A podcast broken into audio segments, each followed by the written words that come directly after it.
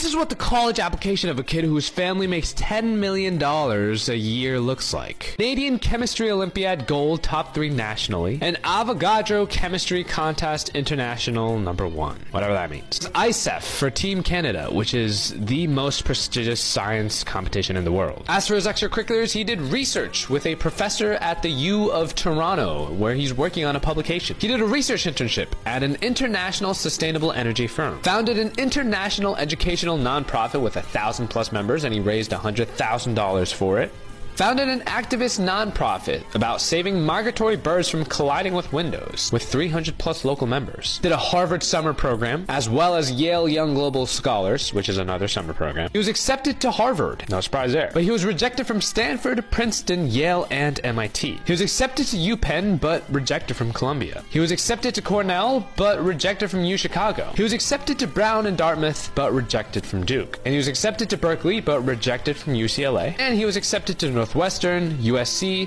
the University of Toronto, and Waterloo. And you guessed it, he is attending Harvard. Overall, incredibly solid application. And like I always say, this student got rejected from Yale, Stanford, Princeton, and MIT, yet he was accepted to Harvard, which means that his rejections don't mean anything. Focus on your wins, ladies and gentlemen, and you will be just fine in life.